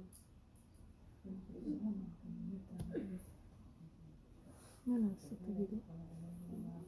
תשאלו, תגידו. זה הגאולה זה אורות של תור. אורות התור זה אורות גבוהים של... זה אורות מדהימים. זה יוצא מהגבול של ה... צריך, הכלי צריך להיות מוגבל, האור לא מוגבל. כי האורות של תור אוהבים כלים מוגבלים. זה התאווה של האור, של אור אינסוף, דווקא בכלי המוגבל. מלך אסור ברהטים, בכלים. אסור, אוהב להיות אסור. תנו לו חריץ קטן, שם, זה, זה בשבילו גימיק, זה, זה מדליק. כל העולם שלו, כל החלל שלו, תביאו לי פתח, שם יש לו אתגריות. מה שאור הנשמה לא יכול להיכנס בתוך הגוף, והוא רק מרחף מעל. הנשמה של הנשמה, שהיא השורש, שהשורש לנשמה, שזה האור הגנוז שהוא שורש של הנשמה, הוא רק בתוך המעיים, בחושך, בכלים הכי מלוכלכים ומקולקלים. לא, לא מלוכלכים, אבל שבורים, כאילו לא לב נשבר ונתקה, זה לא שבורים מהייאוש. שבורים הכוונה שיודעים שהם לא יכולים כלום. כתוב שאנחנו צריכים להקריב קורבן, כתוב שהקורבן יהיה, לא יהיה בו מום, לפני השם לא מעלים קורבן שלו. ואז אני אמרתי, אבל אנחנו כל הדרך הזאת רק העלינו את כל הפגמים שלנו ומלאים מומים. איך נסדר את שני הפכים האלה? ואז, ואז התשובה הייתה שבתודעת עץ הדת, בתורה של עץ הדת, אנחנו כל הזמן שואפים לשלמות, שלמות, שלמות, שלמות. אז לא יעלה לדעת שאנחנו נקריב להשם דבר לא שלם. גם השם שלנו בעץ הדת הוא גם ידרוש משהו שלם. והוא, והוא יכעס כל הזמן במדבר, כעסו עליהם שהם לא היו שלמים מספיק. שהשם אומר למשה, תגיד להם כך, והם עושים דבר אחר. ויש כעס על זה. כי הם רוצים להיות שלמים, אז יש כעס, אני גם אלך איתכם באותה מידה. אתם רוצים להיות מושלמים? אז אני אדרוש מכם מושלמות. ואילו כשאנחנו מגיעים למקום של גבוליות, אה, זה מושלם, בין, ביני לבין המושלם שמיים וארץ, אין חסר יותר גדול ממני. הפגום הזה שמביא את כל פגמיו מול השם, אין קורבן יותר גדול ממנו לפני השם. למה? כי הוא משלים עם כל המומים שלו ומקבל את הכל והוא בכלל לא אכפת לו גם. כי זה לא מומים באמת, זה התודעה של עץ הדת שופטת את זה כמום, אבל באמת ככה הוא ברא אותי, מה אנחנו רוצות? נכון שיש מומים בתודעת עץ הדת, אם אני הולך בהפקרות אני מתרחב ועושה עבירות חלילה. אבל אם אני חי בגבול הקטן שלי כמו ילד קטן ולא יכול אחרת, כי זה מה שאני ככה, אז איזה מום יש פה, מסכן הקטן הזה, ככה נולד, מה, מה אתם רוצים ממנו? הוא גם לא ילך לקלקל, אין לו את הכוח לקלקל, זה המוח מקלקל אצלו, זה לא הכלי. אז זה מקום שהשם הכי אוהב, תביאו, תביאו לו את המקום הזה, זה נקרא, זה הבעלמום הכי גדול, אותו הוא הכי אוהב. וזה זה מום שיש בו השלמה לגמרי עם פגימותו, ולא בוכה למה הוא פגום. זה לא והייתם כאלוקים. זה לא והייתם כאלוקים בדיוק, זה לא המקום הזה בכלל, זה מקום של אני רק נברא, מה רוצים ממני? כל כולו מה? בכל שאני חי נושם, ברגע אתה לוקח את הנשימה, אין לי מציאות. פה אני שומע משהו אחר. זה רצוי הקורבן הזה. כי הוא בא עם האמת הפשוטה שלו, והוא לא יכול אחרת. איך נדע איפה זה, איפה שיש את הרגיעות? אם אין רגיעות, אז... הגבוליות, הגבוליות. הגבוליות יש בה השלמה מאוד גדולה. השלמה ו... כן, יש רגע של תסיסה של אש כזה. אש של גבול, כן. ואחרי זה זה כי ככה וזהו, לא יכול אחרת. אתם מכירים את זה, זהו. ואין חרטה ואין כלום. ככה וזהו. זה מה שקרה לי במקסטון, בדיוק באתי לספר לך? שהייתה ערבייה, יש שם מלא ערבים עובדים כולם. והלכתי עם הבת איפה שלי. לא? איפה לא? כן, הלכתי עם הבת שלי לקנות מתנה ליום הולדת. אז אה, היא וחברה שלה, הם עלו מעל איזה משטח כזה מעץ, והיא אמרה להם, היא כאילו לא רצתה שהם ייפלו, אבל היא- היא הזיזה אותם, כאילו, וזה דחפה כזה, לא, אל תזוז, ואני הייתי קצת מרחוק וראיתי, באתי לה, מה את עושה? נתתי לה, מה זה צעקה? אז היא אמרה לי, מה זה, מה אני עושה? והייתי על הגבול, ראיתי את זה, אמרתי, מה היא מרשה לעצמה, כאילו, אז אה, היא אומרת לי, מה את רוצה ממני? לא רציתי שהם יפלו.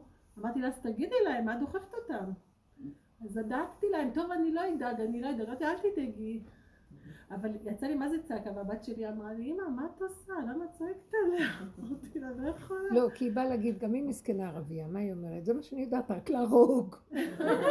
מה את רוצה ממני?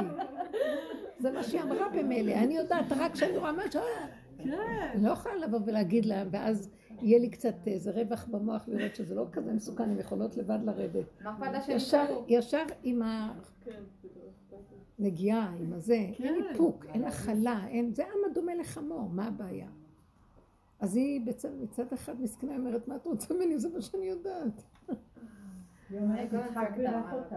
אה? יצחק בירך אותם. לא להיכנס לפה. זה כל קודם כל תצא, אל תיכנס. לא לבוא. לפה.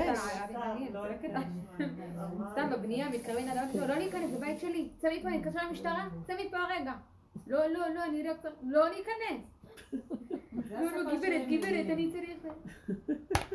אל תיגע בזה, זה שלנו. תעזוב. טוב, לא.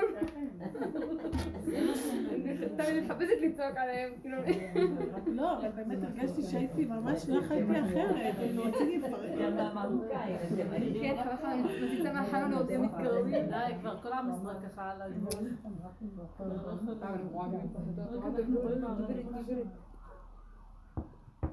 גם אה, ביום העצמאות, שיר סיפר לי שמישהי, מה זה צעקה על איזה ערבי ברמי לוי, אז אה, אה, שיר אמר לו, שיר אמר לו, כאילו, תירגע, הכל בסדר, הוא אומר לו, אני כבר לא מתרגש, כולם צעקו עליי היום. צעקות שם בסופר. ברחובות אחד הערבים שעובדים, הסתובב עם חולצה ויש עליו אה, רובה. את הרובה הזה, זה... מה עשו לו כל האלה, כל- לא מי שהיה. זה אזור חרדי זה תומכי טרור, זה תומכי טרור. הביאו. הלכו לראש של אותו, את ההנהלה, אמרו לו להסתובב בינינו, ואחרי הפיגוע, בדיוק זה היה אחרי הפיגוע, וכ- הביאו לו בסוף משטרה, וראש העיר בא, וכל ה... ולמה הוא היה עם אה, רובה? כי- לא, זה כאילו זה החולצות שלהם, לא יודעת מה זה. אז ישר כן? הוא עובד שם. הוא עובד שם, כן, הוא עובד ביש. היא אומרת אבל שמי שלובש את זה זה תומכי טרור. הוא היה בה ציור של רובה. אז כולם קמו עליו. באמת אחר כך החליפו לו את הוא החולצה. מחזיק רובה? חולצה לא. שמצויר עליה רק רובה, לא החזיק רובה. מלא. זה בכוונה, הוא אומר. זה לבד הפחיד עכשיו את הקבוצות. יפה שבכוונה עושים את זה, שבי לה. זה כאילו סמל של כן. ואני הייתי פורעת אותה. לא, המנהל המנהל החליף לו חולצות עכשיו של יש. כאילו שזה לא,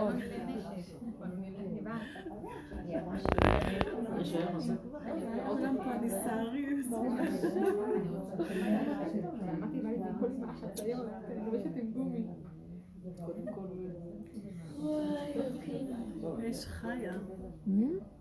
אומרת, נהיה תסיסה כזאת ב...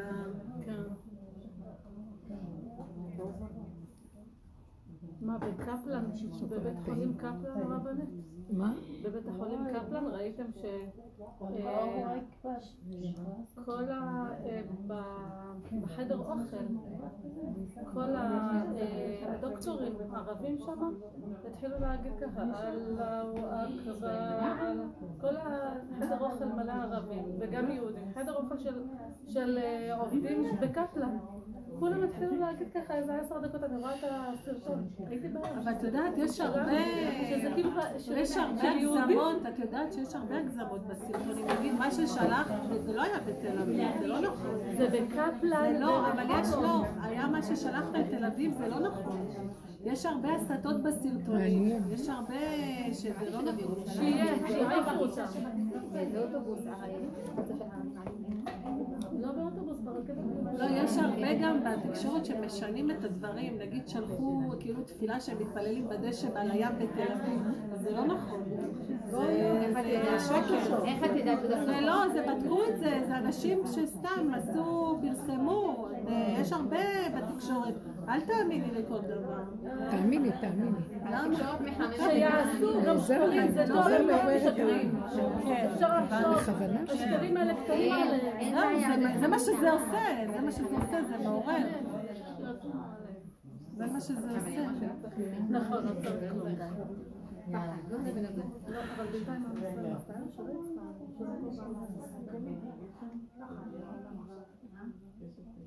תחזרו עוד פעם לנקודה של לעבוד עם הגבול בפנים.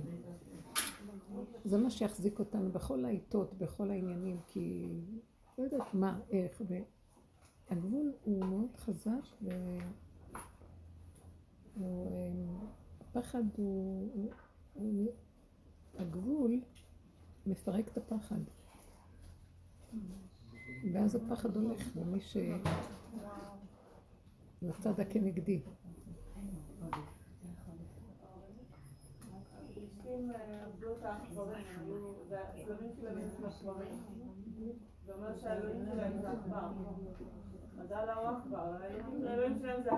לא...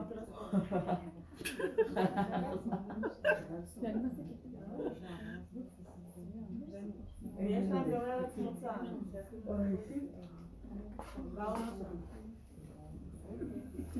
זה מה שאני לא חושבת שאנחנו צריכים לדבר עליהם, זה לא הנקודה שלנו. הם מקבלים חיות מהדיבור הזה. למה? אבל זה אמת. זה גבול, זה הגבול שבתורה כתוב איפה הם שייכים. בתורה כתוב את המהות שלהם. אבל העם מתלהט, את רואה, זה נהיה כוח בבית, פוליטיקה, זה סיוט, אז איך נצא מזה? עשרה אנשים כאלה שעובדים, בלי הצדקה. כתוב, לא כתוב, כן. זאת האמת, נקודה חזקה ולעבוד איתה. זה גם, ה... זה גם השמירה שלנו על עצמנו פה בתוך כל זה. מה יש לך? נקודת ה... אי הצמצום הגדול הזה בתוך אי זה. אפשר שכל אחד רגע אחד ואז זה יצטרף וזה יהיה בחינה של בן אדם אחד. יכול להיות. אי אפשר שכאילו כל הזמן יהיה בעבודה. רגע אחד קופץ לטבע, רגע אחד ככה, רגע. אבל הצמצום, הבסיס שיהיה לכם זה צמצום. כאילו, יש אנשים שהם אה, נכנסו ב... כן, אני מבקשת איזה נקודה פה פתאום, שנקרא של... אני, לא סתם אנחנו כאן. יש איזה משהו שמחייב אותנו, כל כך הרבה סבלנו, כל כך הרבה ייסורים. הדרך הזאת לא הייתה קלה, נשחקנו בהרבה צורות. והרבה קורבנות של האגו. אז למה אנחנו כאילו מקלים ראש? כי יש לנו משהו מופקר שחוזר עוד פעם לחיים כאילו הכל כרגיל, ולא לא, לא לוקחים את כל האיסורים ולא, ולא משתמשים בהם. כאילו, לא בא לי עוד פעם להתייסר. מה, אתם יודעים שבקלות אנחנו חוזרים עוד פעם לגלגל חוזר בעולם? לא, אין לכם פחד? מה אתם חושבים? המנגנון הזה קשה, גדולים עומדים בו, מה? אה, יסד ארץ על מכוניה, בל תימות לעולם ועד. זה מכ- מכונה כזאת. אז יש לי פחד, לא יכולה, לא יכולה לסבול את לא יכולה, לא יכולה, לא יכולה, אני, אני רוצה להישאר בגבול. ואז אני מתחננת להשם, שייתן לי כל הזמן את התחושה של, ה, אה, של המינימליות הזאת, של הגבוליות הזאת, של ה... זה עוזר לי להתמקד ולעזוב את ה... לא לא להרוג את הקלות שלי במחשבה ואת הבנים שלי שמרגיבים ואת העולם הזה. אין עולם, אין אף אחד, אין דמויות, אין כלום. להתמקד רק בזה, להתעקש, הוא שולח לנו חכה כל הזמן, ואומר, טוב, תתאמצו, אני נותן לכם, תעבדו, תיקחו. אז עוד פעם אנחנו נרים את העיניים וניפול על זה, ומה לעשות, אי אפשר להיות ככה, וזה אי אפשר ככה, ולמה זה ככה. זה מחשבה לא טובה, מה שאת אמרת. כן, שסוף סוף אי אפשר שאדם יהיה ככה כל הזמן. זה סתם מחשבה. אני לא יודעת מה זה אדם, ואני לא יודעת זה כל הזמן. אני יודעת שיש הרגע ויש גבול. ככה אנחנו צריכים לחיות. בלי השקפה האדם, העולם, מה, אי אפשר. זה מחליש. באמת זה נכון, אבל זה מחליש. מי אמר שזה נכון? כשאנחנו חושבים ככה, אז המציאות נהיית כזאת. כולם רפוסים וחושבים כי יש, כי אי אפשר ככה. אבל זה רק תפיסה דמיונית השקפתית, שהיא באמת האמת נמצאת בנקודה איפה שאתה כאן, הרגע ככה בגבול, נקודה, זה, זה, זה. זה חזק, זה תופס המקום הזה, כשאת נותנת לו את החוזק הזה, ולא מרשה משהו אחר. לא מספיק כל כך הרבה עבר, כמה סבל עברנו. כאילו, זה גם לא אמור להיות אכפת לנו. אנחנו עושים עכשיו מה שאנחנו יכולים, זהו. צודקת. מה אכפת לי, יש עשרה, אין עשרה, זה מצטרף, לא מצטרף, אני עושה מה שאני יכולה, זה שלום. זה גם נקודה מאוד טובה.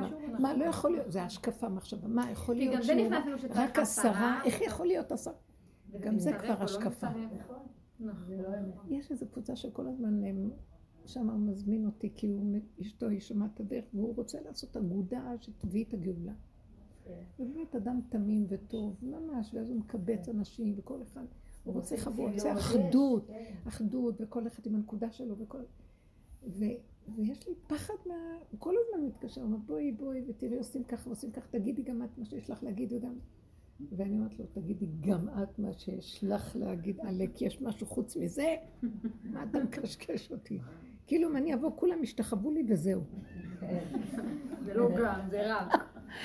ואז אמרתי לעצמי, הוא צודק, הוא הולך על מקום אחדות, וכל אחד יגיד מה שהוא רוצה. לא בא לי על האחדות הזאת כבר, אין לי כוח. האחדות האמיתית זה שאין אחד דומה לשני.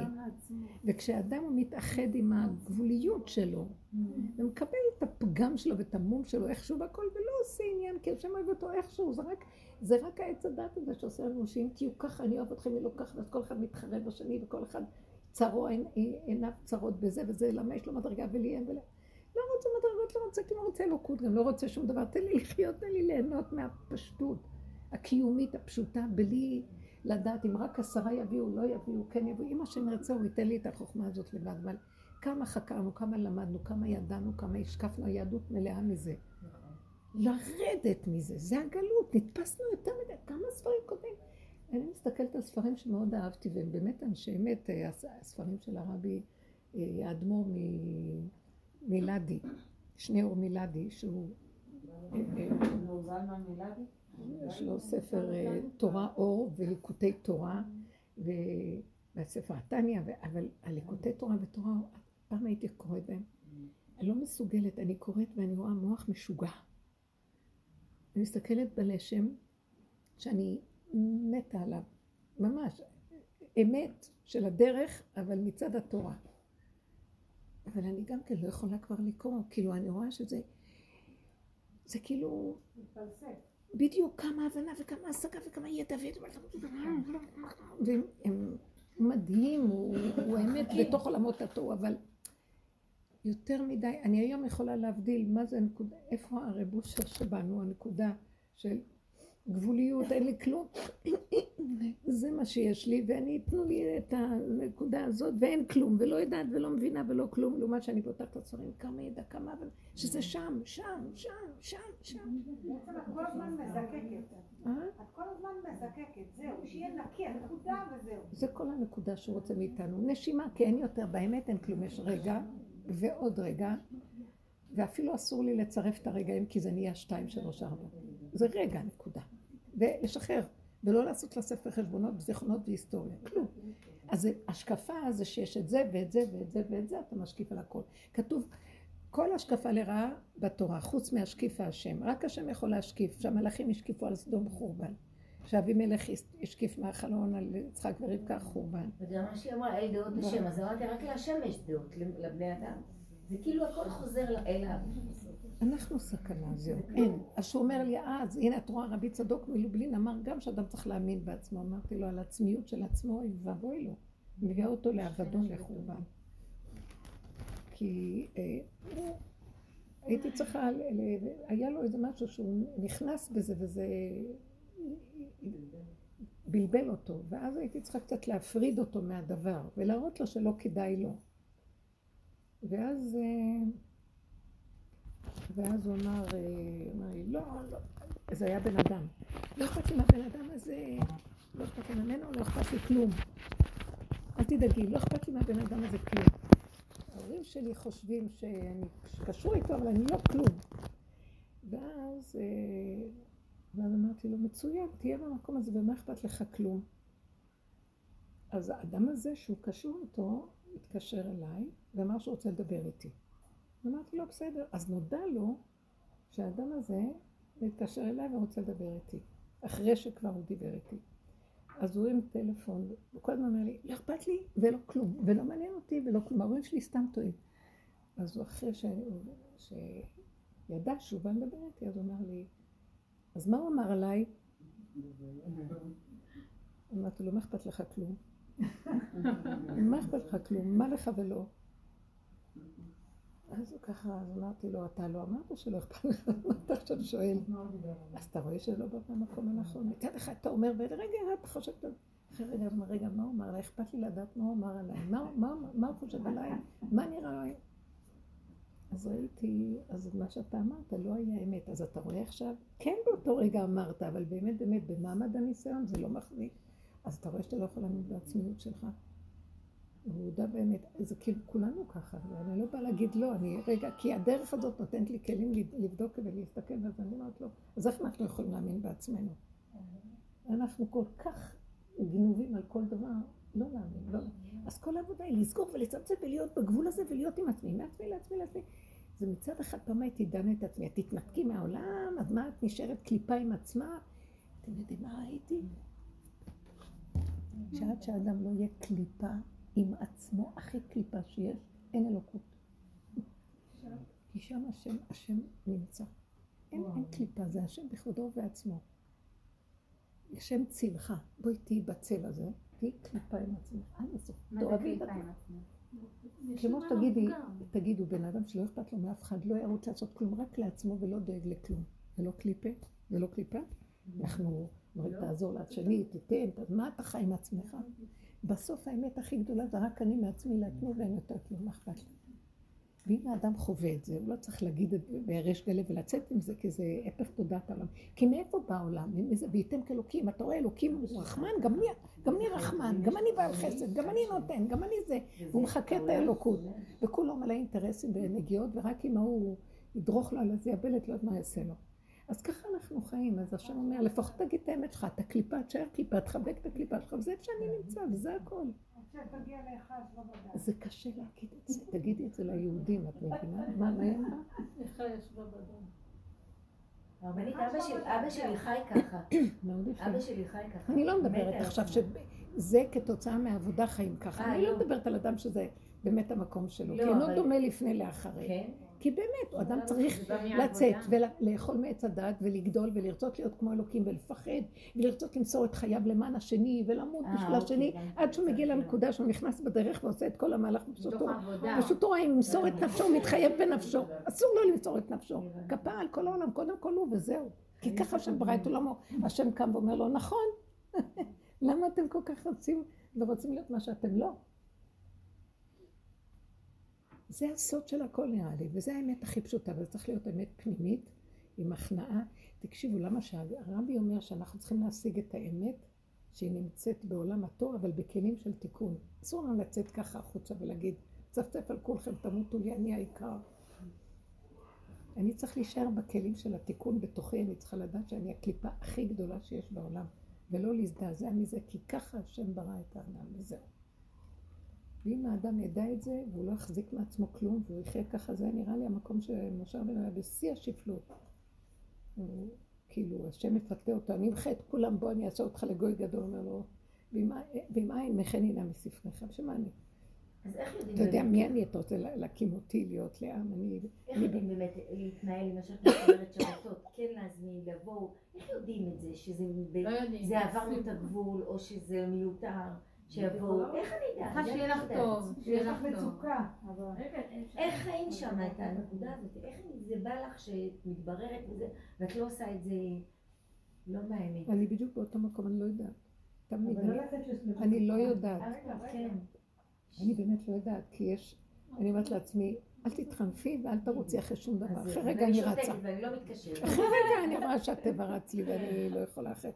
ואז אני אומרת לו, השם, אין. זה, התקיעות הזאת, לפחות אני יודעת את זה, ואני צוחקת. ואז אני רואה את עצמי, למה אמרת להם להגיע? את רואה, את כבר לא זה, סתם, את מתלהבת ואחר כך את לא יכולה ואת לא זה. אז אני רואה את זה. אני רואה את הקליפה, אני רואה את המציאות שלי ואני צוחקת, זהו, אני כבר צוחקת. אי אפשר, אין, מעוות לא יכולה לתקוד, לא יכולה כלום, לא יכולה כלום. לא מקבלת, לתכנת מקבלת, את מקבלת. רוצה לזה, את אומרת כן. אל תיקחי, השלב הבא, שאחרי שאת רואה, תעשי את עצמך ברצינות בכלל, רק תצחקי ותשלימי. וזה לבד גם משהו שמגן על הנקודה. אני רואה שבפסח, כשברחתי הביתה, נעלמתי. ועכשיו עברו איזה שתי שבתות, וכלום, אני לא מתקשרת, אני לא... יום שישי אני מתקשרת, כאילו מה נשמע, אני אוהבת אותך, התקשרתי להגיד שבת שלום, בו. לא מעניין אותי מי איתך שבת, באים, לא באים, מי בשלך, מי עשה. לא מעניין, אני לא, אני במקום שלא מעניין אותי. תדעו לכם, אם אנחנו עובדים ברמה כזאת, שאנחנו, זה נקרא שילוח הקן. אנחנו משלחים לא את האם, מישהו יטפל בה. אנחנו משלחים את האחיזה של הריצוי שיש לנו בתת מודע כאילו, באימא. שלי. האימא, האימא זה הקליפה הכי גדולה שיש בעולם, שהיא בתת מודע.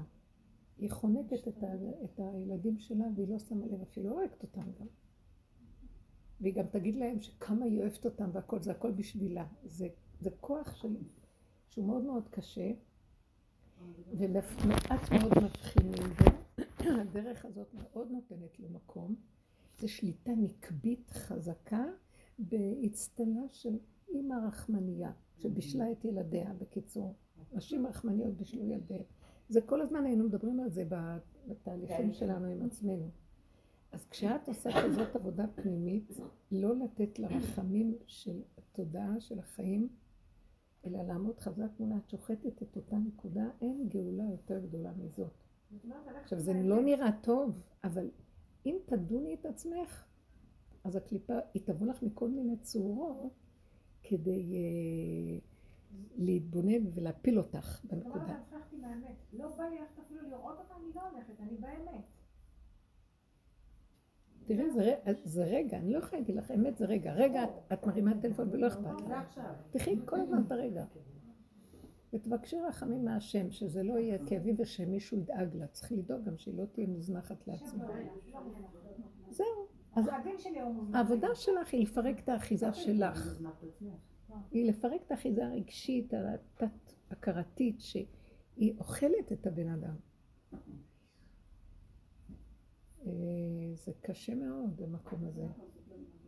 וזה זה המקום של... אה, תקשיבו, עם ישראל עבר ניכור נוראי. אה, הש- השם שם את השכינה למטה באפר ודרך עליה. הנקודה הנקבית, דרכו עליה כל השנים, לא נתנו לה מקום. האנשים חיו במקום מאוד מאוד, לגברים נתנו את הכוח, את ה... אבל, והמקום הזה זה לקבור. למה השם עשה את זה? עד כדי כך שהשם, אה, יש לו צער מזה, גם אומר, הביאו עליי כפרה שמיעטתי את הלבנה. למה הוא עשה את זה?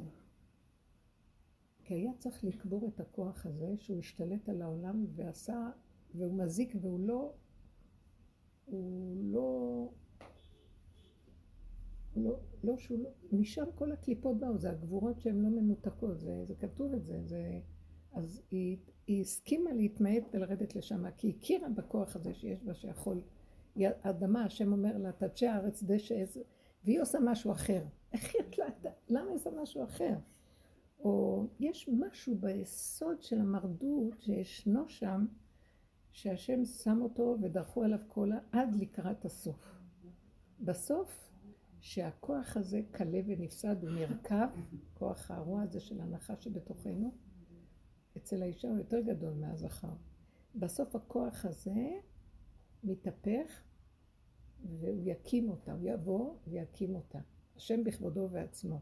יקים אותה. היא לא תרצה לקבל מאף אחד, רק מהשם. כי למה? באמת, יש מדרש שאומר כי הוא שיש שם אותה שם. לעתיד לבוא, הוא, אה, זה גם זה בנקודה, לעתיד לבוא ישלח את כל הצדיקים לבשר לכנסת ישראל שהגיע זמן גאולתכם.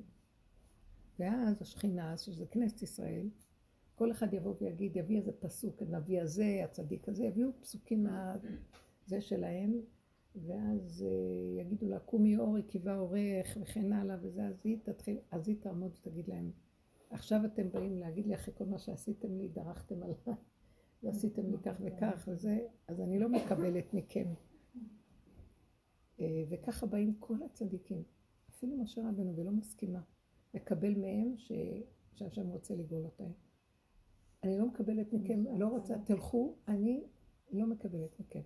והיא מוציאה להם פסוקים הפוכים. כאן הם מביאים פסוקי נחמה, והיא מביאה להם את כל מה שהם כעסו עליה, שימון האמורים ומכה בסלע. אה, בכרה קלה מסרכת רגליה, איך הייתה לזונה וכן הלאה. והיא מוציאה את כל, היא אומרת, אתם לא ראיתם מה עשיתם לי, נכון עשיתם גם.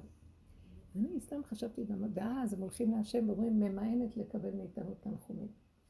אז השם אומר, כן, אני אקום ואגאל אותה. שנאמר ביום ההוא, אקים את סוכת דוד הנפל את הקדוש ברוך הוא בכבודו ועצמו, והיא לא מקבלת תנחומים, רק ממנו תקבל. וזה הגבוליות. אנחנו לא יכולים כבר לקבל מכלום. כולל מהצדיקים והכול, יש איזה מקום שנגיד, לא יכולים יותר. וגם הצדיקים שהם זורקים אותנו לפעמים, אם הם במקום של האמת, הם רוצים להביא אותנו לנקודה הזאת, שלא נקבל מכלום. כי נרצה לפנות רק לנקודת הגבוליות שמשם השכינה שלנו תקום, שזה הכוח האלוקי שבאדם. ולמה היא גם אומרת להם? כי אני חושבת ש, שגם הם, כל הנביאים, גם הם עברו את הגבול באיזה מקום. קשה מאוד לדייק. רק השם יכול לדעת עד איפה הוא ייתן לה את העונש. אבל גם שהם כשליחים יכולים גם לנצל את הגל ולעלות קצת יותר מהרגיל על הגל. כמו שמשה רבנו היכה יותר ממה שהשם. הוא לא רצה שיכה בסלע, רצה שידבר לסלע. הוא היכה בסלע. מצד שכאילו יש לו קנאה יתרה. או אליהו הנביא בכרמל, אה, המון אנשים מתו, שלא היה מה לאכול. כל מיני מצבים כאלה. ש... זה כמו מגילת רות קצת, זה מזכיר, שבועז אומר, אם, אה, אם לא יגאל אותך, אני אגאל אותך. זה דומה כזה. נכון, שיש איזה מקום שאומר לה, הנה יש איזה גואל יותר, יש גואל שהוא קרוב יותר לגאול אותך ממני. יש לנו מודע שהוא מצד הירושה והדין, הוא צריך לגאול אותך. יש לו קרבה יתרה. אבל אם לא יגאלך טוב, קוראים לו טוב. אז אגלך אנוכי. חי השם שכבי עד הבוקר. אני מבטיח לך שאם הוא לא יגאל, אני אגאל. זאת אומרת שהשם אומר, אם, אם הטוב, שזה הצדיק, לא יגאל אותך, אז אני אקים אותך. אז תחכי, שכבי עד הבוקר. תהיי במקום של אל תהיי ב... תלכי עם הגבול שלך, עם הנקודה שלך, תכיני את הכלי שלך ותמחקי את כל הרשימה מהעולם. אני אמצא אותך שם. זאת אומרת, איזה איפוק. עכשיו רגע, אם את מרימה את הראש ורואה שיש אפשרויות אחרות, אז תגידי, וואי, איזה איפוק. אבל אם אין אפשרויות אחרות, ואין לך ברירה, ואת בגבול וכלום, ורק שם יהיה...